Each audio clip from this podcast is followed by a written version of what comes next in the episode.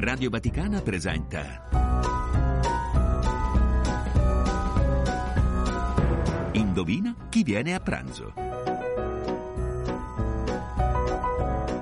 Un programma di Lucas Duran, Mara Miceli, Monia Parente e Rosario Tronnolone. In onda tutti i giorni alle 13.30.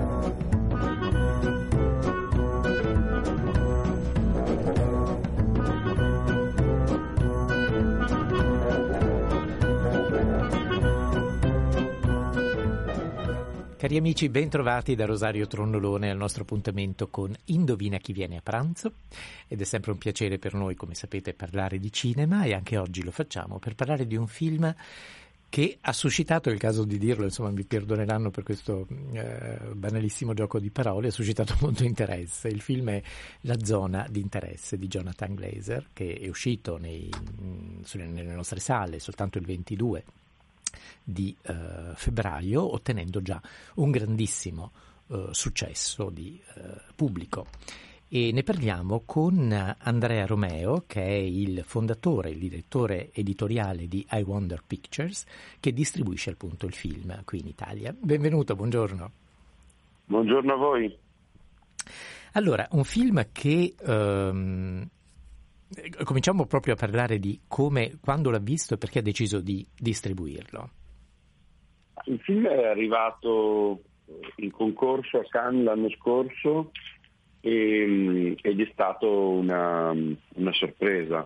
Um, Jonathan Glazer è un regista che normalmente lavora per molti anni prima di arrivare con un nuovo film eh, in questo caso era nove anni che non sentivamo parlare di lui ed è arrivato in concorso con la zona di interesse, eh, con una società, i24, che ci ha abituati negli anni alla sua capacità di ehm, rendere possibili film impossibili. E questo è sicuramente un film molto, molto ambizioso, eh, un film in cui la ricerca, la meticolosa ricerca e, e, e creazione ha portato a uh, una uh, qualità audiovisiva, un'altissima qualità narrativa su, su un tema uh, che ovviamente meritava questa, questa, attenzione su una storia del passato, la, la, la storia della Shoah,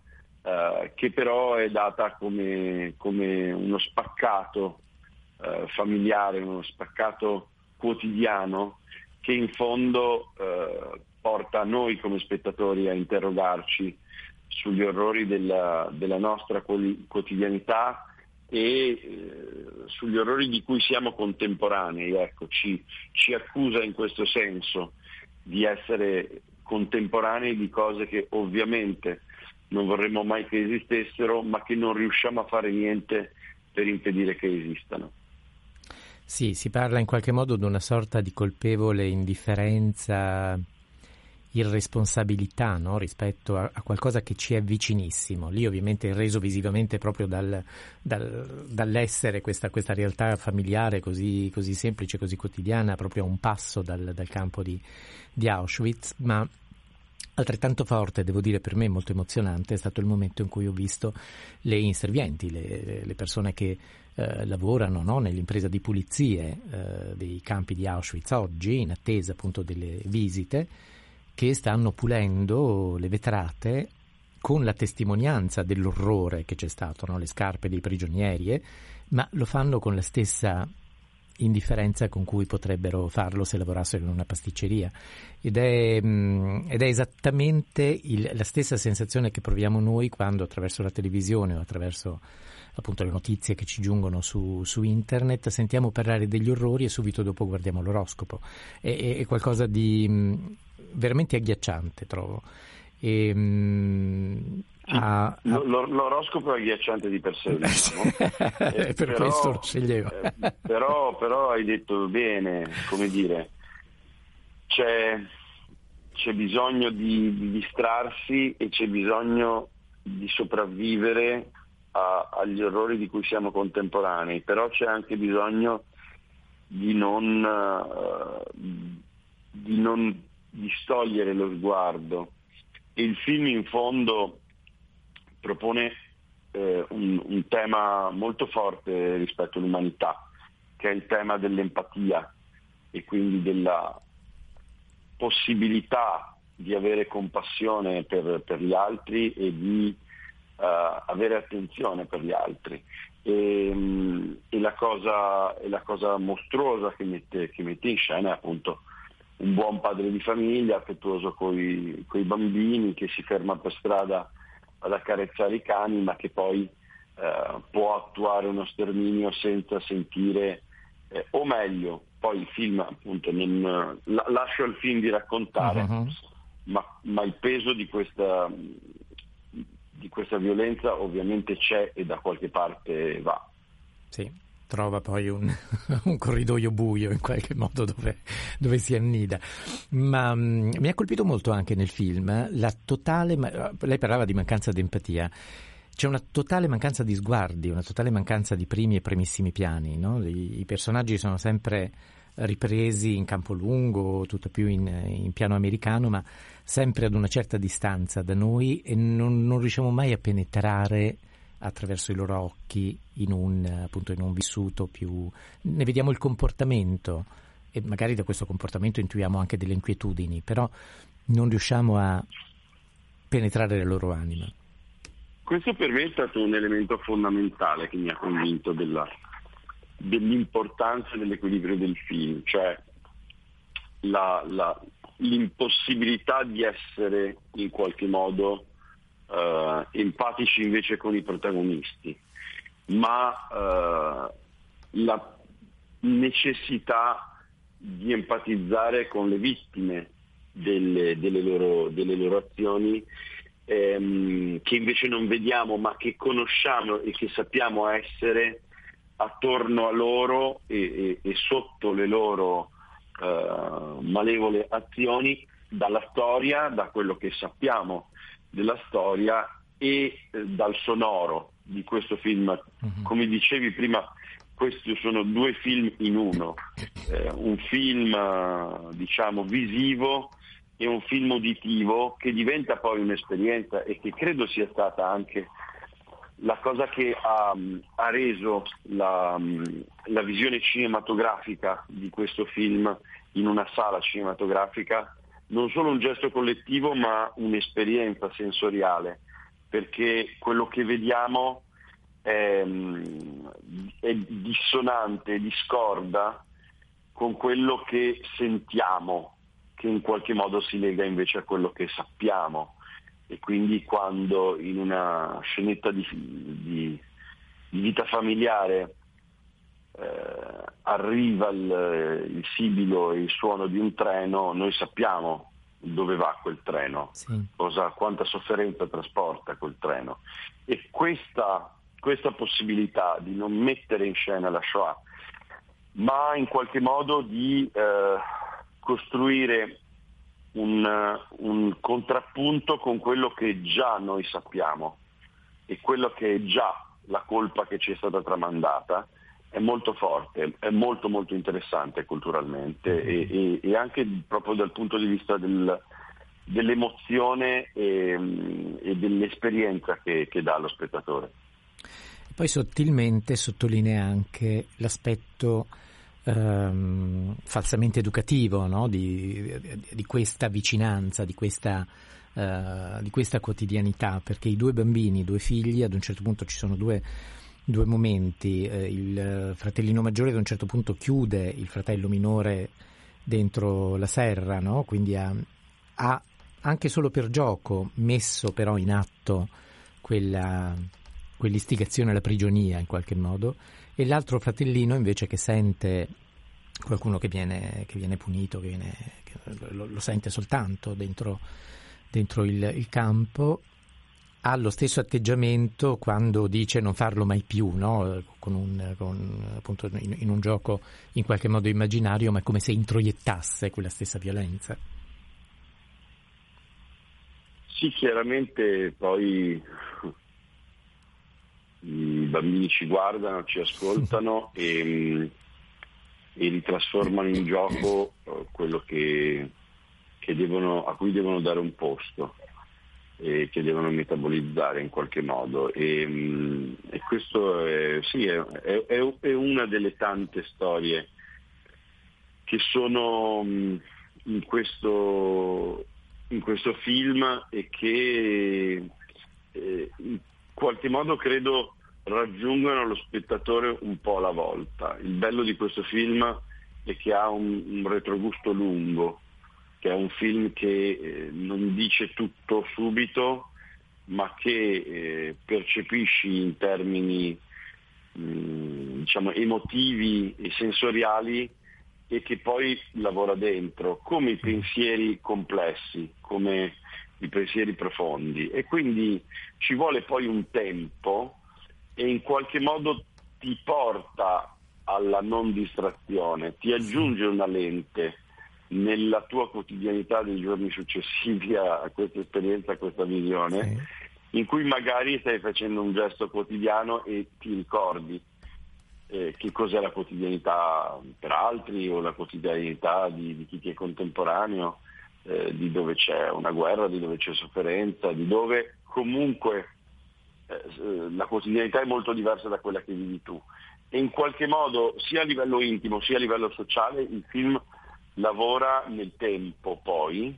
Io ovviamente sono alla sesta, settima visione mm. ehm, e, e, e in, in, qualche modo ehm, la, la, il dialogo che si crea con, un, con un'opera di questo, di questo, genere ne segnala anche la portata e la qualità. Ecco, credo che sia un film che è arrivato per restare e che, e che resterà a lungo uno strumento importante eh, per, essere, per, essere, cittadini di questo mondo ed esserlo con, con consapevolezza e con eh, appunto ehm, eh, non so sul senso di colpa come dire, potremmo discutere a lungo certo. ma, uh, ma, sicuramente ehm, la necessità della, della, della consapevolezza ecco, rispetto alla durezza del, del mondo in cui viviamo è un elemento che, mm, che il film poi riesce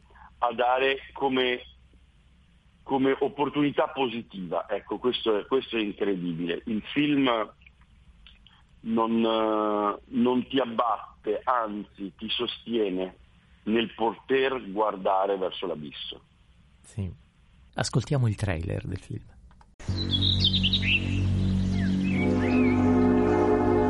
Fiori sono bellissimi. È vero, le azalee. Abbiamo anche degli ortaggi. Mm. Qualche erba aromatica, rosmarino, barbabietola, questo è finocchio, girasoli. Sono stupendi. E qui c'è il cavolo rapa. I bambini adorano il cavolo rapa. I bei momenti trascorsi a casa Us saranno sempre uno dei ricordi più belli delle nostre vacanze. A est si trova il nostro domani. Grazie per la vostra ospitalità nazionalsocialista. Hayırlı.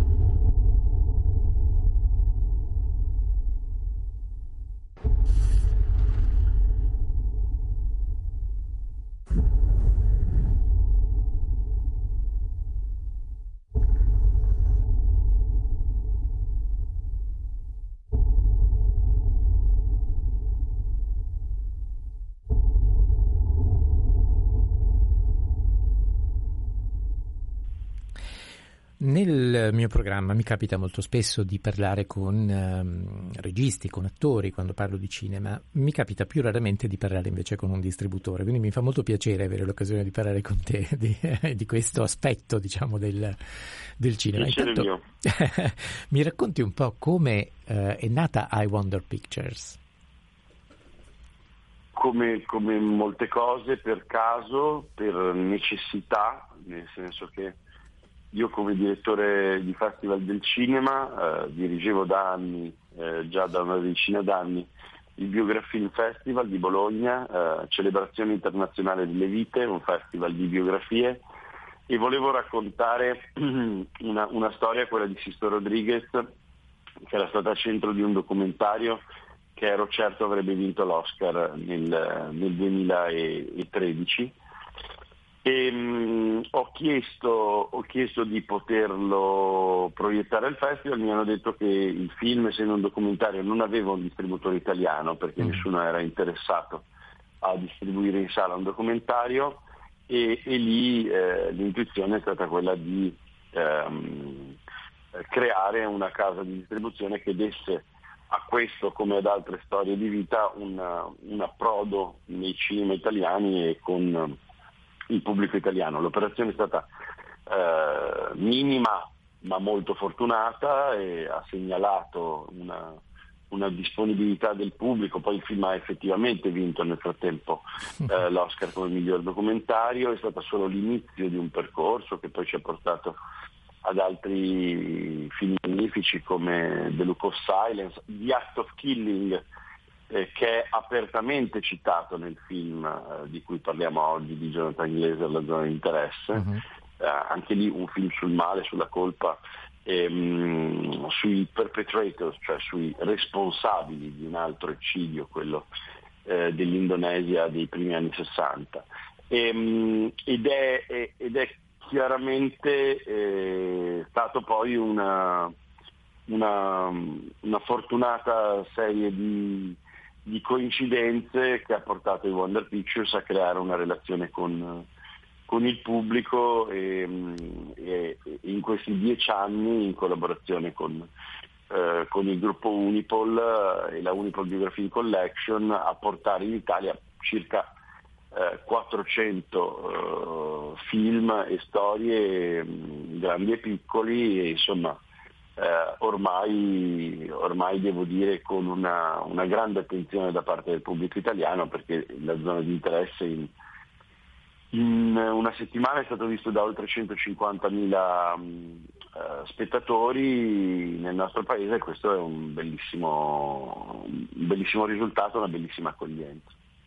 Qual è la qualità migliore per un distributore? Perché poi eh, tu parlavi dell'interesse del pubblico italiano, ma è il pubblico internazionale che ha decretato anche premi importanti eh, come, come, l'Oscar no? a film che I Wonder ha mm, distribuito poi in Italia.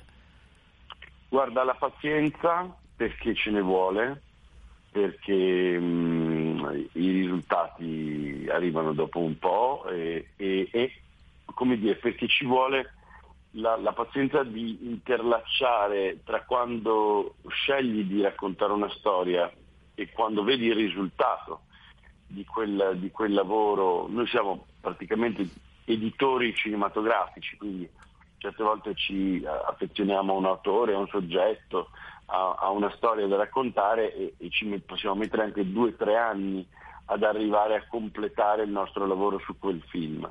E, ehm, e quindi ci vuole pazienza e poi ci vuole mh, mm, una buona determinazione perché mh, mm, certe volte mh, mm, eh, convincersi o eh, costringersi ad immaginare possibile ehm, di portare a un grande pubblico un film eh, piccolo o difficile, impegnativo eh, come è la zona di interesse, eh, ci vuole un bel coraggio perché poi quando questo succede e c'è un grande pubblico per un piccolo film è, è bellissimo, ehm, però bisogna, eh, bisogna, avere la pazienza di costruire un percorso che dia un, un pubblico ad ogni, ad ogni film e, e, e, chiaramente questo è immensamente complesso e non sempre riesce, eh, però quando riesce è una soddisfazione clamorosa.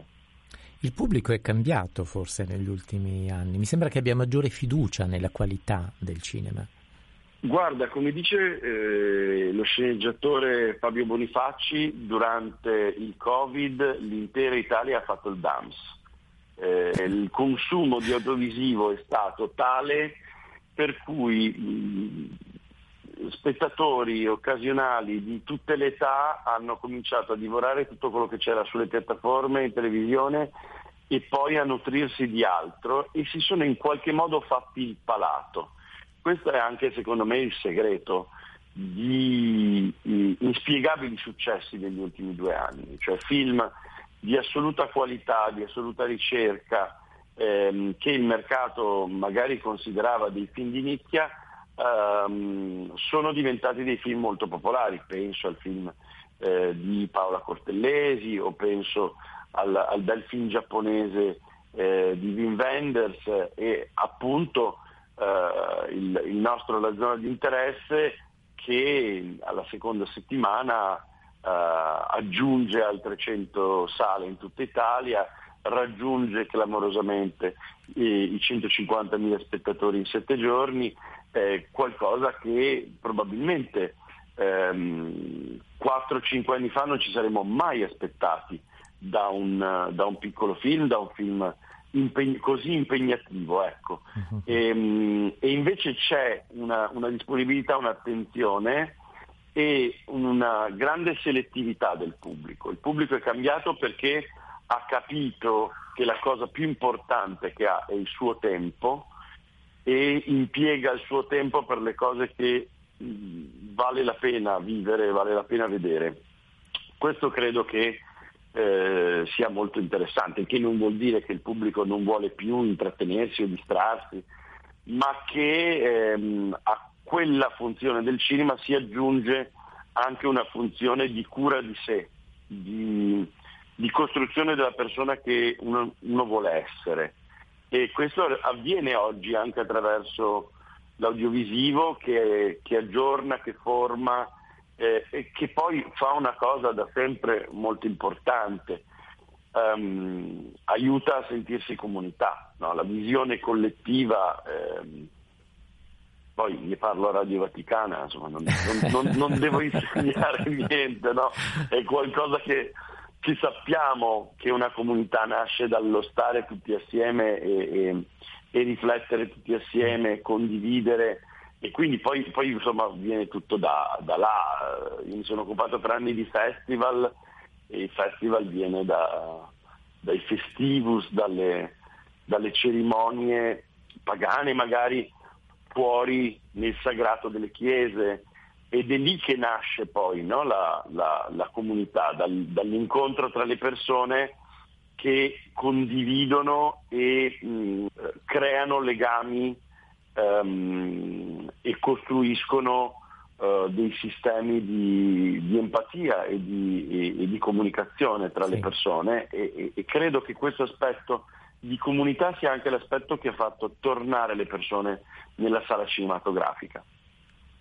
Bene, grazie. Grazie allora ad Andrea Romeo, che ricordiamo è il fondatore e direttore editoriale di I Wonder Pictures, che distribuisce in Italia il film La zona di interesse di Jonathan Glazer. Appunto un grande successo in pochi giorni. Speriamo insomma, che il, il, successo continui fino alle, alle Avremo, abbiamo candidature. Tempo, abbiamo tempo e, e, e c'è, molto, c'è, molto, bisogno di, di, di, grandi storie come queste e come altre che, eh, che arriveranno e, sì. e credo che appunto di buone visioni ci si possa e ci si debba nutrire in, in questi anni complessi, eh, perché il cinema può eh, aiutarci a leggere meglio la nostra contemporaneità. Sì.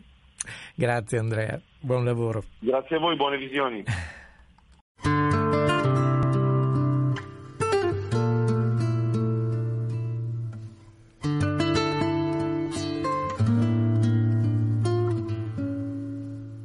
Se tu sapessi quante cose io farei e poi le rifarei. Se tu sapessi fino a dove arriverei fidandomi di te. Arriverei dove si inventano i pensieri ti porterei dove la fine non esiste, per dirti poi con la mia voce così triste che tu non sei per me. Se tu sapessi come l'ansia del tuo cuore è tanto uguale a me.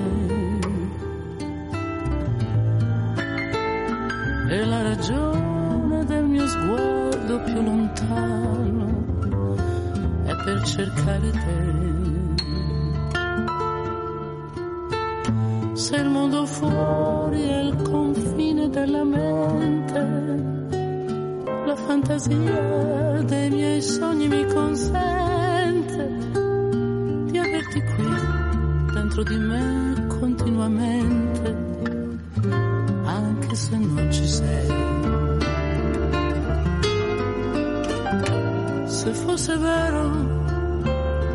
che ti amo tanto, senza fatica ti starei per sempre accanto ma non è vero e non sai quanto. Non c'è ferita, io non sanguino per te.